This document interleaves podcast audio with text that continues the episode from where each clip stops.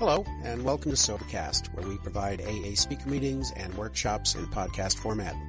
We're an ad-free podcast, and if you enjoy listening, please help us be self-supporting by visiting Sobercast.com, look for the donate link, and drop a dollar or two into our virtual basket. We hope you enjoyed the podcast. Have a great day. Hello, everyone. My name is Malika. I'm still an alcoholic. Malika. Um, it's really good to be here. I'm super grateful for the opportunity to be of service.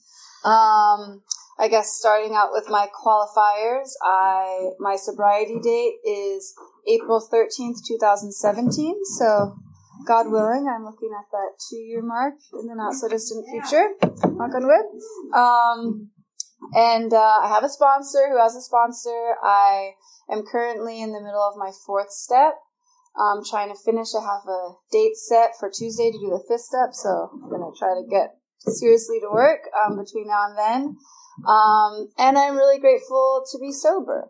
Uh, a little briefly, what it was like. I, well, for me, I didn't really, couldn't see my alcoholism clearly until I got sober. Um, so when I came into the rooms, it was because I crashed my car. And before then, I was really good at um, rationalizing and focusing on the proof that I wasn't an alcoholic versus facing all the pile of evidence that maybe I was. Um, I think we're all pretty good at that denial, self deception um, game. And but the car crash was something that I couldn't explain away or ignore, so it scared me enough to come into the rooms. Um, I had been introduced to twelve step programs briefly before then. Um, so I had the app on my phone. I was able to like make it through the rest of the work week and then find a meeting that Saturday and got a temporary sponsor. And after getting sober, um, with a little bit of time, I was able to look back at my life more clearly and was like, oh, it wasn't, it wasn't just the car crash. There's some other evidence, uh, before then. Um, and I think one of the reasons able to see more clearly, like I had, um, tried controlling my using in other ways over the years. Um, and I would uh, stop one form of alcohol. So I'd like stop drinking for a little while, and then my use of a different form of alcohol would increase, or like stop that, and regular drinking would increase. But I never. This was the first time that I actually stopped everything all at once, and was like actually just sober, sober, sober, um, and forced to look at myself more honestly. And so the first um, wave of that was realizing like, oh, the first time I ever drank, I'm pretty sure I blacked out. I don't remember like some people talk about like that feeling of peace and like everything's right in the world. I don't remember that, but I, I definitely blacked out and um have always been a binge drinker where I have no like one of the way uh, ways I proved to myself that I wasn't an alcoholic is that I never drank every day. Um, and rarely drank alone. Um, but whenever I drank, I could never consciously decide that it was time to stop. It would have to be something on the outside that would tell me to stop, whether that's like the bar closing, the party running out of alcohol, me being like physically incapable of like getting something into my mouth anymore, um, something other than my brain being like, I think we've had enough, let's stop for today. That never happened. Um, except for a few rare occasions where it's towards the end of my drinking, when I'd be like, okay, Malika, we're just gonna like have three drinks only after work and then actually go home, not stay till the bar closes. And when I like, like gave myself a 20 minute pep talk ahead of time, then I could do that. And I'm like, sweet, I'm not alcoholic. And then the next night I wouldn't do that. And it would be the same pattern of like drinking until I was wasted, um, or the bar closed. Um, so that I was able to look at more clearly after I got sober. And then just remembering like, so I started drinking in high school and then in college, and would always, yeah, drink till blackout or passing out. Um, and usually was staying the night wherever I was drinking. So I was able to think that I was being responsible that way. Or if I was the designated driver, I would use other forms of alcohol that were socially acceptable where I grew up to go along with driving and was like, I'm not drinking, I'm just getting super stoned and being the driver. Um, so therefore I'm under control. Um, and then I'm used to talking for 20 minutes. Anyways, through through college and stuff, my drinking escalated, and there's just lots of experiences of feeling like super ashamed or not quite remembering what happened and like trying to gauge how I should feel by like expressions on other people's faces or how what they were or weren't talking about and just like this feeling of like feeling like icky and gross and ashamed like all the time but having to pretend like I was fine and super closed off to having any sort of help or support um, and that's something that I'm getting to unlearn now like being open to sharing what I'm going through before I have it figured out. Because before I'd have to like have it totally solved in my mind before I'd speak up about something to somebody else. And usually the way that I would solve things in my mind was pretty like twisted and mean um, to myself and made things a much bigger deal than I needed to. So what happened, as I said, is I got in a car accident, which forced me to like suck it up and come to AA. And then I still didn't think that most of the program was for me. I just thought that I needed to stop drinking so I wouldn't actually hurt somebody or hurt myself. Um, but I felt that I was like too special um, or unique uh, for some program written by like white dudes a million years ago to like, who do they know about me? Like I'm a mixed female in the 21st century. They don't know me. Um, but after being sober without working many steps for over a year, I started to feel crazy and finally like came to an emotional bottom and opened up to being ready to work the steps. Um, I ended up finding a new sponsor because not that it was my old sponsor's fault that I wasn't working the steps. I have a little bit of guilt around that, but that change helped me like refocus into actually taking suggestions and not trying to figure out everything else um, on my own and taking suggestions from my sponsor, calling other alcoholics, um, and really taking the whole program more seriously. And I'm starting to feel some relief. As I said, I'm in the middle of my fourth step. Um, and it's uncomfortable, but it's really sort of incredible getting to realize that the that feeling I had that make it made it seem that like totally escaping into substances was a good choice. Um, wasn't just about the things that happened to me. I would victimize myself before and like, oh, poor me. Like I've had these horrible experiences. These terrible things have happened to me. Um, but I'm a good person. Um, but now it's like, oh yes, bad things happen to me, but there's also something in my thinking, um, that contributes to my own suffering and, um, possibly causes harm to people around me. Like I have character defects. I didn't think so at first. Um, and so it's really special getting to know myself more honestly. And I have had moments where I've been able to do things that I was never able to do before that I didn't think were possible, like actually let things go. Um, instead of holding on to them forever and have moments where I feel like I understand that word serenity more and feel like a peace and emptiness inside. Um, so realizing that part of the program isn't just about not drinking so I don't get in a car accident. It's about learning how to um, get help and adjust the way that I think so that the experience on the inside doesn't have to be so uncomfortable.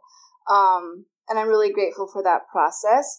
Um, to be super honest, um, once something is happening like today, well, within the past few days, I'm a teacher in Oakland, so we've been on strike for seven days and we're going to vote tomorrow. And the whole thing has been like super exhausting and confusing. And, um, it's a tricky balance of like trying to fight for something, but admitting that I'm powerless, but I can't be complacent and, um, all of that. And so I've had to really use my tools um, learning like yesterday or on Friday, I had a total breakdown. My cravings were spiked. I was all hungry, angry, lonely, tired, all at once, all four of them. But I, I knew that I didn't have to do it alone. I called my sponsor. She suggested things I could do. She told me to find ways to be of service. Here I am like picking up garbage when I'm exhausted, but like actually getting peace from that. Um, and then today, like right before I came here, I, my friend had given me a tincture to support my immune system. I was running out the door. I was like, ooh, I feel like I might be getting sick. I took some of it. I was like, oh shit, that is made out of alcohol. And like freaking out, panicking, have I relapsed before I go speak at this meeting? And I called my sponsor again. She's like, if it's truly an accident, like that doesn't necessarily equal a relapse, but now we have to watch out for that phenomenon of craving because, mm. like, just thinking about alcohol, like a tiny bit past my lips, but now I know that I can pray about that, I can talk to other people and reach out for support, and I don't have to, like, be ashamed and hide and not talk about it and, like, figure it out by myself. Like, I can be honest and vulnerable and get through this instead of going back into that, like, uncomfortable hole of um, denial, is what I would do before I got sober. So thank you so much for letting me be of service today. It was sort of perfect. My higher power showing up for me. I had the slip and then I was on my way to be of service already anyways, um, which is what they say to do. So thank you, HP. Thank you for being here. Um, thanks for asking me to speak. Hi, I'm Gren. I'm an alcoholic. Oh, yeah. Is this on? All right. Um, hold on, I'll put this in here. Assuming that's what to be. Just like stealing your dollar. Stole my dollar, jerk. Um, yeah. Uh, thank you. That was really awesome. Um, I'm. I've just been sitting here going, okay, God, I'm going to open my mouth, and hopefully, not much of me is going to come out, and a little more of you is going to come out. Um, the more I do things like the 11th step, the more I realize that the world is a lot better place when I don't talk, uh, when I don't say things. Um, you know, if you haven't got to that step yet, it's really wonderful because you, you get this distance between you and the thing you want to do or the thing you're going to do. And so I, uh, and so I think, wow, I'm going to say this thing. No, you're not. That's stupid. That's harmful. Don't say that. And, uh, or I'm going to send this email. No, you're not. That's stupid. Don't do that. And, um, that's a real gift. Um, I'm from San Francisco, and uh, I come from a long line of Scots Irish Methodists. Uh, we're doomed. Um, we're doomed. We're the most. I mean, we may have overrun half the half the earth, but we're the most depressed, most alcoholic people statistically, um, and uh, we just can't stop beating up on ourselves. My grandfather broke with the Methodists because he wanted to drink uh, and it was interfering with that. So um, he kind of suddenly my family became Unitarian. Which what does that even mean?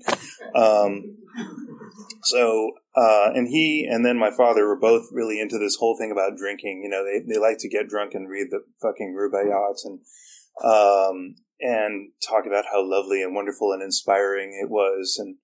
Um, and I grew up really hating that, you know, because my dad could really only tell me he loved me when he was drunk. Um, and yet, uh, as a as a kid, I I really felt like there was some piece of my brain missing, and I couldn't figure out what it was. I would go to school and I would see these other kids doing stuff, and I couldn't figure out what they were doing, and they would talk to me, and I couldn't figure out what they were saying, and they'd say hello, and I didn't know what they meant by that, and I was just really um, I had this big wall between me and other people, and the first time I got drunk was in uh, junior high with a friend who came over, uh, and we proceeded to cocktail everything in my folks' liquor cabinet, like all of it. And uh, suddenly it was that wow, the missing piece of my brain is back. I can I can actually I can actually do this now. I'm I'm funny. I'm smart. I'm I'm cool. And uh, I was found later having blacked out naked in my parents' bed um, having having made a mess of the bathroom, and you know, and the thing is, I I didn't drink as much as some of y'all, but um, I drank alcoholically from the very beginning. It was the only way I wanted to drink. Uh, as soon as I had that in me, I knew I wanted to be as drunk as possible for as much of my waking hours as I could possibly do, and I carried that off into high school. And I decided that uh, I was going to, I was just going to do this. I was going every time I wanted to get drunker, I wanted to get drunker than the time before. Um, and I, I would think, well, you know, this might ruin my health or it might kill me, but so what? It's the 80s, you know. Um, Reagan is president. We're all going to die, so who cares? And so I was just taking it to that to that place, and I had this whole idea I was going to leave this really tragically short body of poetry behind, and people would be really sorry that I died, you know. Um, and uh, you know, Reagan killed him. Uh. I also decided in uh, back in Montessori school, I'm a product of Montessori education, um, that I could tell any lie I wanted and as long as I told it long enough and hard enough and, and insistently enough, um, and wore the other person down, that meant I won. And so I went and I tried it on a preschooler and it worked. Um, so I, I made that into a recipe for life. Um, and AA has no opinion on the fact that you can now do that and become president. But anyway, um, Uh, yeah, AA has no opinion on that. Um, and that that actually made life really difficult. And I ended up in a lot of really bad '80s relationships. We were doing a lot of speed back then, and um, 1986 was the summer of speed. We called it, um, where people would come over and like completely get you know shoot up in your bathroom and then start seeing things and cutting themselves with razors in your friend's room and you had to you know there was a lot of drama going on and I was going out with a speed freak in the 80s, uh, and that was great. And um, because I was alcoholic, I had no, you know, I just had no boundaries. I had no sense of who I was. I never had had that, you know, um, in the family I grew up in. Um, sorry, I got to backpedal to that because that was the late 60s and everybody was really fucked up then. Um, nobody knew what was going on. My brother was doing acid in the Haight and coming home on mushrooms, and my my parents were trying to have him arrested um, so he wouldn't leave home again. So we'd have these knockdown dragouts in the middle of the night, and I'm like four. Um, and uh, my mom wanted to. My mom was a very beautiful, intelligent, confused person who thought that um, getting married would make her life make sense, and it didn't. And so she thought having a kid would make her life make sense, and it didn't. And so she got very depressed, and she drank herself through that until about 1999. No, 2002, uh, when she had her gallbladder removed. Um, so there's nobody around when I was a kid, and uh, as a result, I, there was really, you know, I've I've had kids of my own now, and you really have to pour things into them. You really have to uh, you have to constantly be kind of reminding them how who they are, you know. And I never got that. Um, so when I was in a relationship with a speed freak, she would tell me things like that I was Satan and that I had, and that in a previous life I had killed Crazy Horse, and um, and I believed it. I believed all of it. She wrote these long novels about me on the wall, you know, with a marker, and and I believed all of it.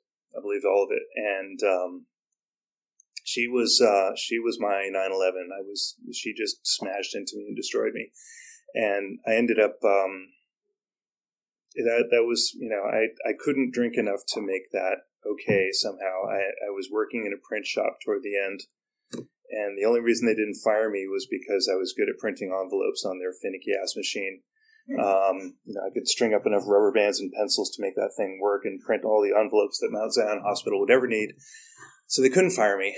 Um, and I would go to work late. I would um, work for about an hour. I'd go in the bathroom and cry, and then go back up and work a little while longer, and then go have an Alpine White candy bar for lunch, and then go work some more and cry, and then come home.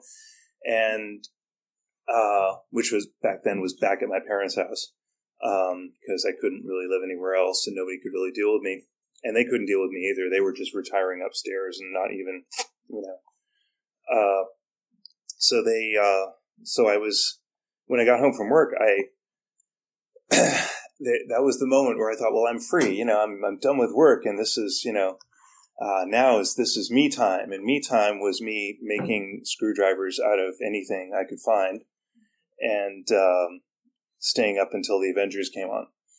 And that was, that was it.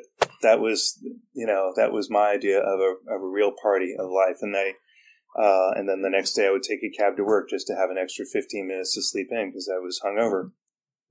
So, um, so like I said, I didn't drink as much as a lot of y'all, but whenever I used to, when I was new and I used to go to High Noon in San Francisco and I used to whine about, you know, I'm not as much of an alcoholic as you guys. And they would just turn to me and say, Gren, you made screwdrivers out of rubbing alcohol. Shut up. so that's what kind of kept me at it. Um, that and the fact that um, you guys really had something.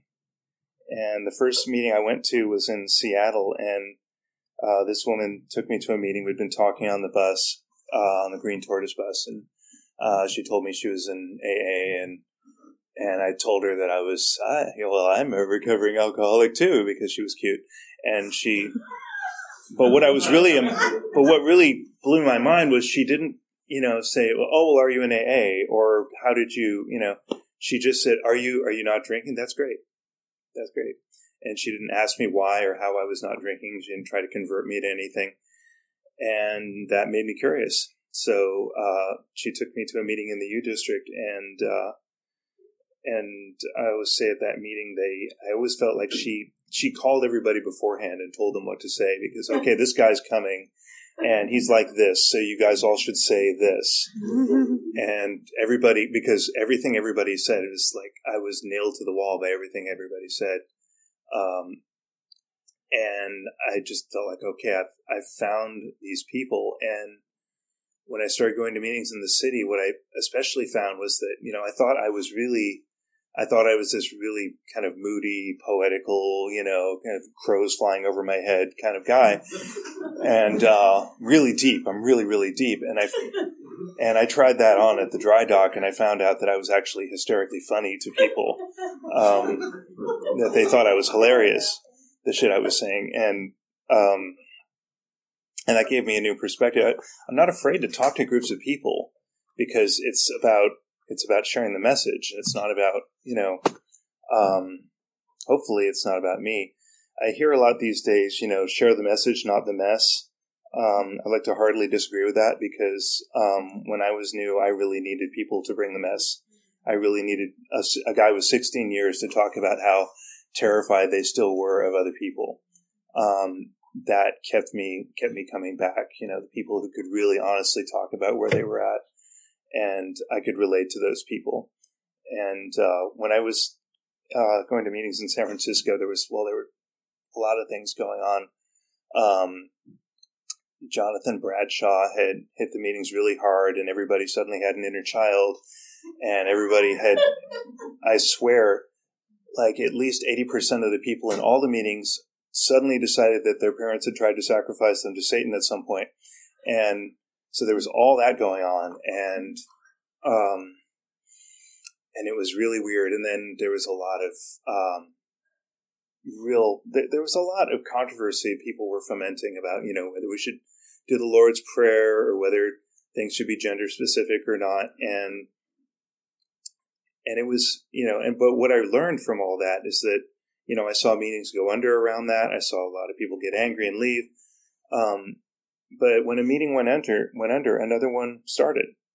And none of this stuff could kill aa somehow um, and in the 80s i'd run around with anarchists you know like real anarchists you know and, and going to like little anarchist meetings and talking about anarchist stuff and all the anarchist things we're going to do and um, we could not hold a piss, a piss up in a brewery. We couldn't get anything done at all. And I end up in an organization like this, and it's basically an anarchist organization. Nobody's really in charge. Um, the leaders are just there to read that thing and, and show me a yellow thing at some and nobody's, you know, nobody's in charge. And, and it totally works. Um, and it works everywhere. And uh, so I've been to meetings in Alaska. Uh, I spent my first six months, uh, about my first six months sober in Alaska with crazy rednecks in Wasilla who I never would have drunk with these people. I never would have associated with these people in my life. Um, they're kind of people who have, they have Christmas lights on their trailers all year round. And, you know, they were just, they had like hand tooled covers for their leather covers for their big books and hand tooled leather covers for their, um, you know, for their 100 menthol cigarettes, and um, they were intense. But they they took me in, and I'm this weirdo from California, and they just they took me completely under their wing. And these these two ladies, um, Dina and JD Green, uh, you know, I was I was so miserable and, and fucked up, and didn't know how to be around people at all. And uh, you know, if we all went out you know, if we went out to coffee and we went to a diner and there was a booth with four seats and there were four of us and the three people sat down. I was sitting in the next booth because I just didn't think I belonged in that seat. I didn't belong in that booth with those other people. And these people would just kind of let me do that. And I would go to their house and I'd sit in a corner and and they would say things to me like, you know, you stick with me, son. I'm a crone. That's a wise old woman. Um, it's not change that hurts; it's resistance, you know. And and they they totally just propped me up at a time when I really needed it. Um, I got my first sponsor in Wasilla. Um, I like to say he was the only sensitive male in Wasilla. and he's lived out by the lake, and he's this amazing guy. He's a masseuse, and uh, one of the things he told me, you know, we, we went out to coffee, and he listened to me for a while, and I had all these designs about being a real Alaska dude, and he said, "You are not an Alaska dude. You are not going to move up here. Um, that's not going to happen. You're you won't survive." Um, so you have an opportunity now. You're here for a little while, so why don't you take this opportunity to take all that shit you're carrying around and leave it here, and then you can, like every other tourist does, and then you can go back and um, give it to you know, and, and bring yourself, you know, to the people you really care about back home. So. Um, so I did that, and that so that was my first experience of really doing the steps and doing a four step, and um, doing a really thorough fifth step with somebody, which was like, it was like ripping my skin off doing that. I'm so not um, programmed that way. and, uh, you know, to just have this guy sit there and listen to me and listen to me and listen to me and smoke and listen to me. And, um, and I'll never forget that. I'll never forget that. Um, and that's what really showed me how this whole thing works.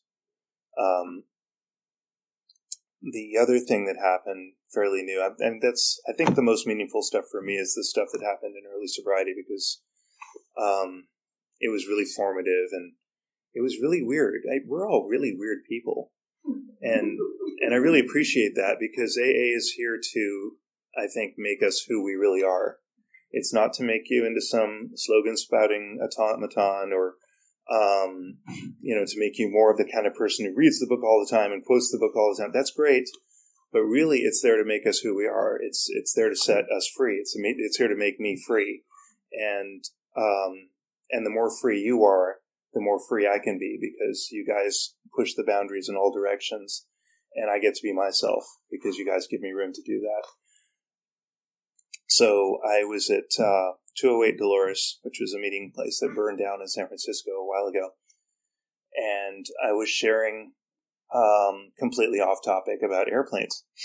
Um, I like airplanes. And this guy walked up to me and, and said, um, You know, uh, I fly out of Petaluma every now and then. And, uh, you know, do you want to go flying? And I said, Sure.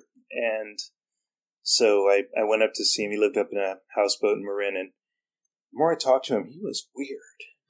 He was weird. And I was a little, you know, leery of this guy, but you know, I thought, well, let's let's do this. So we went and we rented a plane and he showed me how to do the walk around check and we got in the plane. He showed me how to taxi. I was not good at taxiing. Um, and then we got to the end of the runway and he showed me how to run up the engine and check the oil pressure. And I thought, well, this is all good information. Um, and he said, okay, well, when you're ready, release the brake. I was like, what? And he said, yeah, you're taking the plane off. Um, so, uh, you know, he said, I'll tell you when to pull back on the wheel. You've got to get a certain amount of speed. So I just, you know, revved it up, released the brake, and we just came roaring off. And I took off the plane by myself. And, and, uh, and then he said, well, by the way, there's, he lit up a cigarette and said, there's no smoking in the plane. and then we flew like to Nut Tree or something and had some really harrowing times, and then then I never saw him again. And so that's the kind of weird stuff that that happens here. um, the other, uh, the, you know, it, there was the AIDS AIDS crisis was happening in full swing when I was new, and uh, and it was intense because I was in San Francisco and I was going to a lot of meetings with a lot of um, a lot of gay men who were literally like there and then gone, you know. Um, and people would die really suddenly um, out of nowhere. They, they called it cryptococcal meningitis, which means we don't know what the fuck it is, uh, meningitis. And they, uh, so this one guy asked me to be his sponsor, and I was about six years in. And by that time, I, you know, I had not done steps in a long time. I hadn't been actively sponsored in a long time. Oh God, 20 minutes? Yeah. I'm, I'm already sober. Okay. Right. Right. Um, I'm just putting just barely, just barely. I was holding on by a thread. I was really pissed off. Um, a lot of my social awkwardness was really playing out in meetings, and I just couldn't deal with people. And Uh, I sure as hell couldn't get a date, and I was mad about that. And um, and so I was really just trapped in my own. Uh, and this guy asked me to sponsor him, and I'm like, oh crap, okay. Um, this guy Mark, and uh, he uh, he had AIDS. He was uh, in a sober living environment for people with AIDS, and he had done a lot of speed. He'd lost a lot of his teeth. He'd grown up in foster homes, and uh, he wanted to do steps, you know. And and so we started doing steps, and uh, found out so much about this guy. I mean, you know, his his upbringing and how abusive it was, and just what a shitty life he'd, he'd had, and how eager he was. He was just so eager for the solution, and he wanted it. He wanted it really bad, and um, and then a weekend later, he died. Just went into the hospital. He was dead the next day. So uh, they had a memorial, and there were four people at this memorial. It was uh, his roommate, the two nurses at the hospital who used to give him his drips every day, and me. And nobody else knew that he died or cared or anything. And I uh, and I realized listening to people that I'd known this guy two weeks and I knew more about him than anybody in that room. Uh, so that was I don't know. I guess that was kind of a Saving Private Ryan moment. You know, um, I wanted to be worthy of that. I wanted to. Um, I wanted to feel like I could pay that forward. So I've I've tried to do that. I've tried to do that, and uh, we lost a lot of people in that period. And I'll never forget this guy who was in the. We were visiting him in the hospital, and his his feet had swollen up to the size of softballs, and he was just a mess. And he's sitting there on the phone with somebody saying, "Well, listen, have you ever tried a God box? You know, God boxes are great. You should try." he's like sponsoring somebody on the phone, you know, and he's and he's in the hospital, and he, anyway.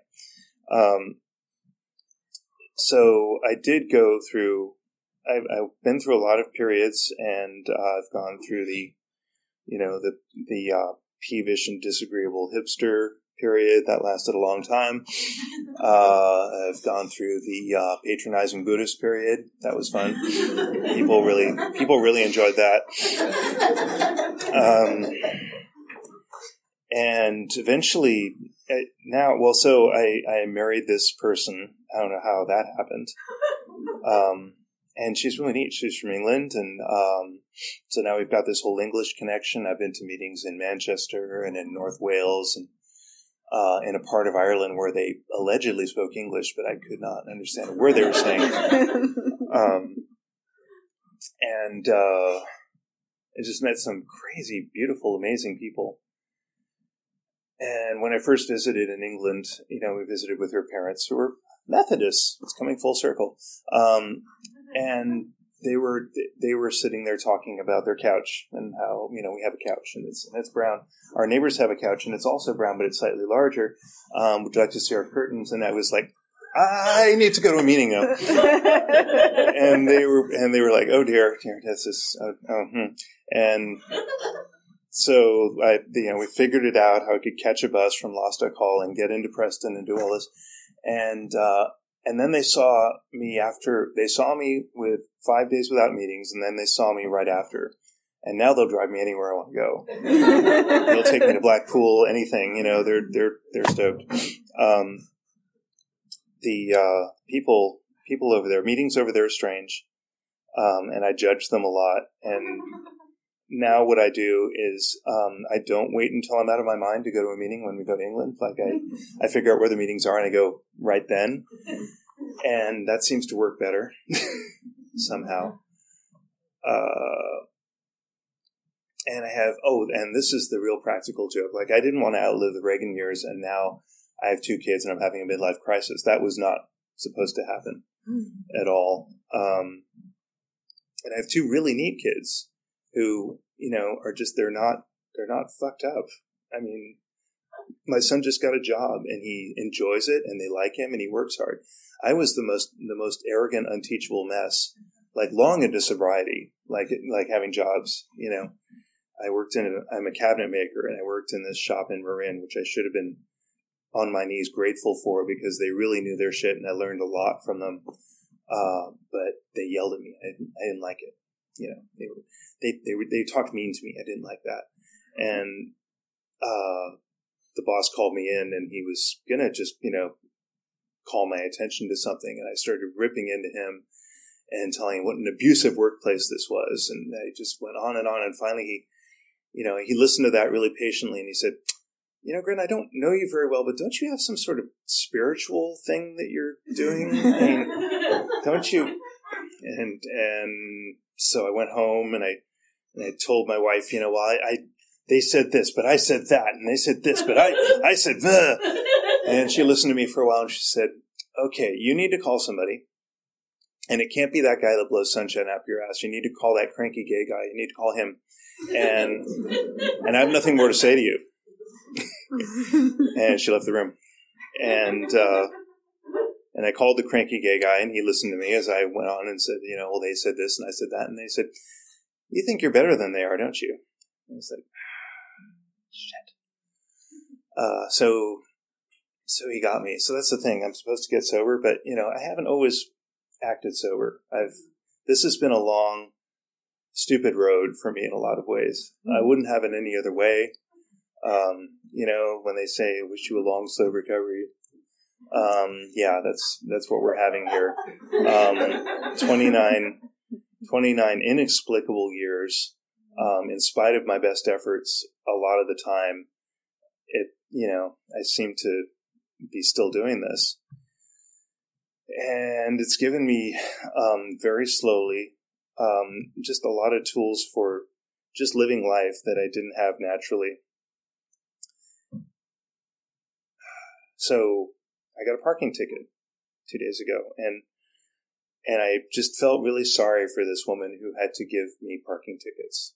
That was my first, you know, that it's not always like that, but that was my first my first reaction is like, oh, you poor thing, you have to get parking tickets to be on. Sure, I'll take your parking ticket. You know, it's like she was selling cookies or something. Like, yeah, I'll take your I'll take your parking ticket. You poor thing. You know, where where did that come from?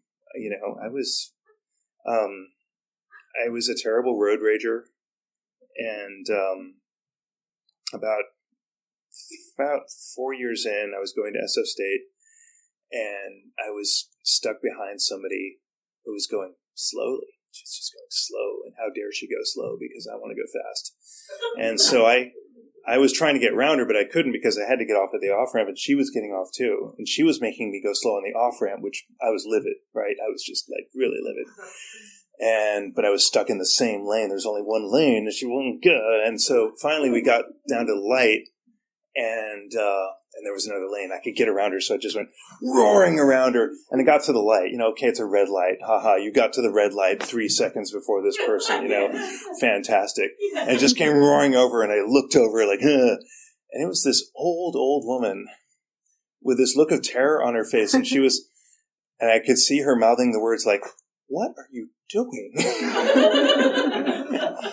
and so I try to remember that you know, I try to look at myself sometimes in the mirror and go, "What are you doing?" um, so last thing is, um, uh, I've been so well. Raising kids was really weird, and um, I had to learn a lot about myself. I was not, um, you know, if you ever want to find out that it's not all about you, uh, that's that's the thing to do. And and I didn't like it not being all about me. I really didn't like it.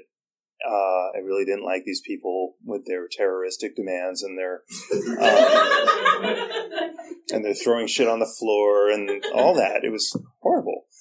Um, but what I really didn't like was what I turned into, especially when they wouldn't sleep. Like I just turned into like I I turned into my dad. I turned into this like angry, angry, like spiteful, mean asshole. And um, and I realized like my dad couldn't control this. My dad didn't have any tools. I do. I have support. I have tools and I can get through this, but he didn't have that. So maybe I can lighten up on him a little bit. Um, the, uh, and, and as a result, I mean, there were, there were some really rough times. I didn't, I didn't act right. And, uh, but my kids and I are really good friends now. We're really close. And I think it's because no matter what, I stuck around. Uh, I wouldn't, I was not allowed to just sort of, you know, dissolve into self pity and, and wander off somewhere. Um, I had to stick around and I had to just do better the next day and do better the next day. And, and they got to see that. They got to see what that looks like. And I think, um, and I think they appreciate that now. I think they, they appreciate, um, knowing that about me. And I'm, you know, I'm pretty clear, like, you know, there's no grown-ups in this house, you know. Um, we're, I've, I've been doing this a little longer than you have, but, you know, if you, if you meet a grown-up, let me know. There's, um, so now being part of the sandwich generation, um, I got to hospice my dad about, uh, five years ago at home, and that was, uh, that was kind of amazing. And uh, there were there were points where he had this massive stroke, and so he couldn't really talk. And at one point, he just went into this place of bliss. It was really strange. Like his his eyes were were just watering, and he was just smiling and looking up. And I was rolling him over, and I was like washing his hair or something, and, and he was just looking at me with this like look of pure pure love. And I was like, okay, I'll take that. That's cool. All right, that that that took a while, but you know, that's good. Thank you, thank you for that. And and now we're we're in it with my mom and my mom is different. She's not just going to have a stroke and die in two weeks. She is going to she's going to make us pay and pay is what she's going to do. Um, it's been a really that that's been a really rough time because around christmas i was with her on my own. The wife and kids were in england.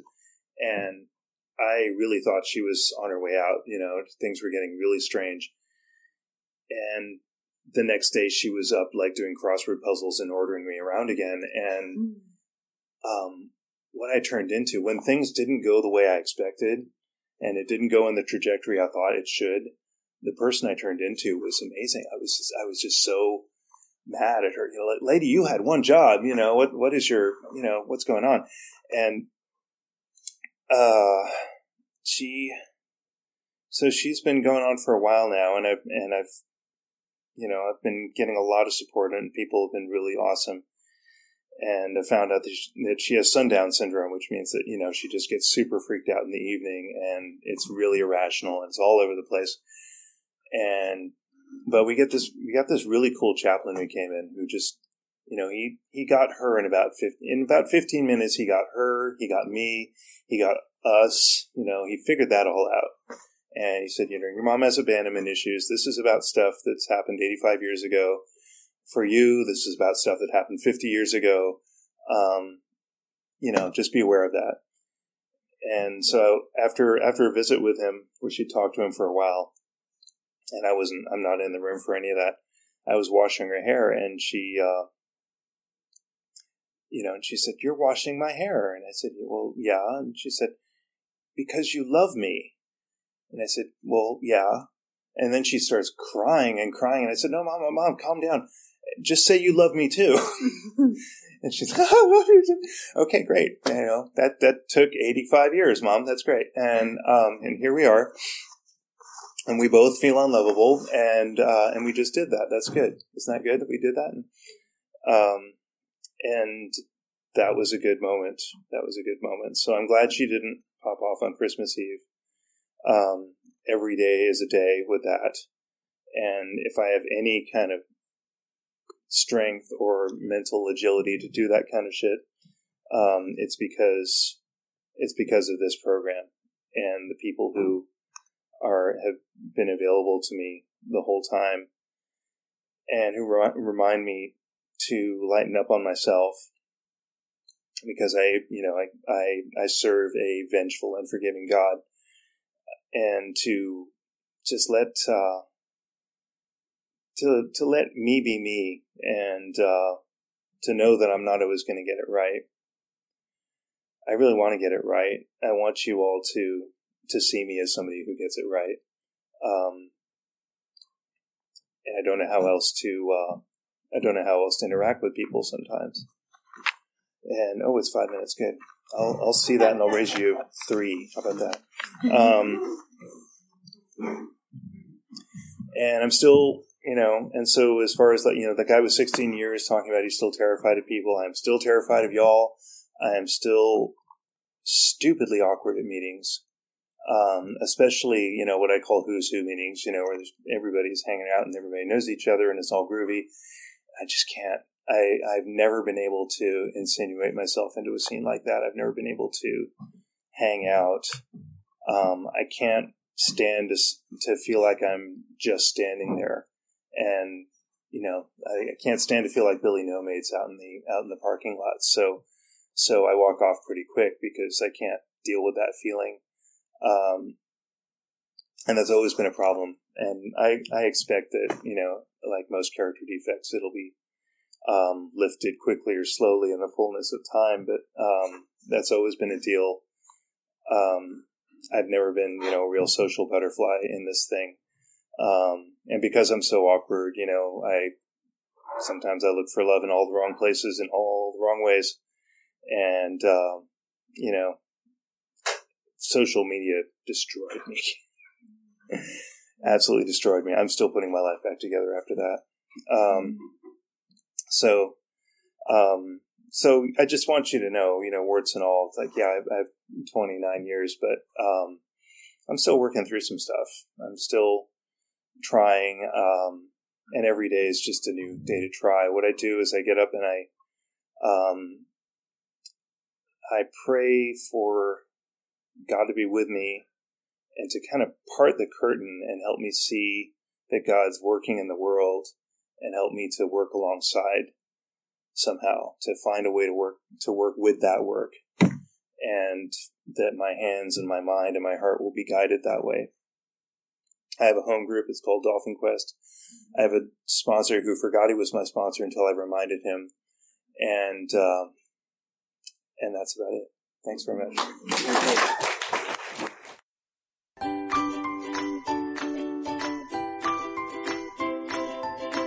Thanks for listening. I hope you enjoyed the podcast. Sobercast is ad free, and we'd like your help in order to keep it that way. So if you'd like to help us be self supporting by pledging a dollar to a month, visit Sobercast.com and look for the donate links. Thank you very much.